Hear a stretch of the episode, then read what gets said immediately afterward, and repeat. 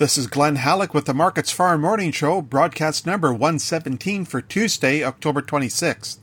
ICE canola futures are lower on Tuesday morning following declines in the Chicago soy complex and European rapeseed that are due to profit taking. The soon to expire November canola contract loses $4.40 at 944.40 per ton. The much more heavily traded January contract steps back a $1.70 at 941.80 per ton and the March contract slips a buck 20 at 927.40 per ton. Small gains in Malaysian palm oil, along with tight canola supplies, lower than expected production this year, and concerns over dryness for next year are tempering further losses. However, neither will provide sufficient amounts to alleviate the dryness across the region. The Canadian dollar is up with the loonie at 80.9 US cents compared to Monday's close of 80.78. In the monthly crush report from Stats Canada, more than 778,000 tons of canola were processed in September, down slightly from a year ago.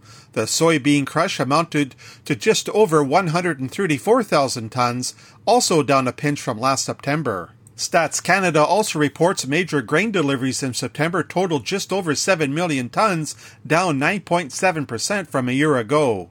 The United States Department of Agriculture reports two private sales of soybeans. One is for 199,000 tons to China, and the other is for nearly 126,000 tons to Mexico. In the weekly crop progress report, the USDA says the corn harvest as of October 24th was 66% complete and the soybean harvest was 73% finished.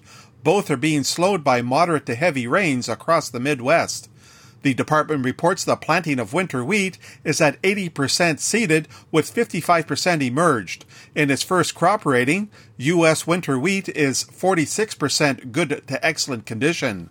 Rounding off prices at the Chicago Board of Trade, soybean futures are lower on Tuesday morning. The November contract loses 2 cents at 12.35 per bushel. December soy oil gives up about 6 tenths of a cent at 62.53 US cents per pound.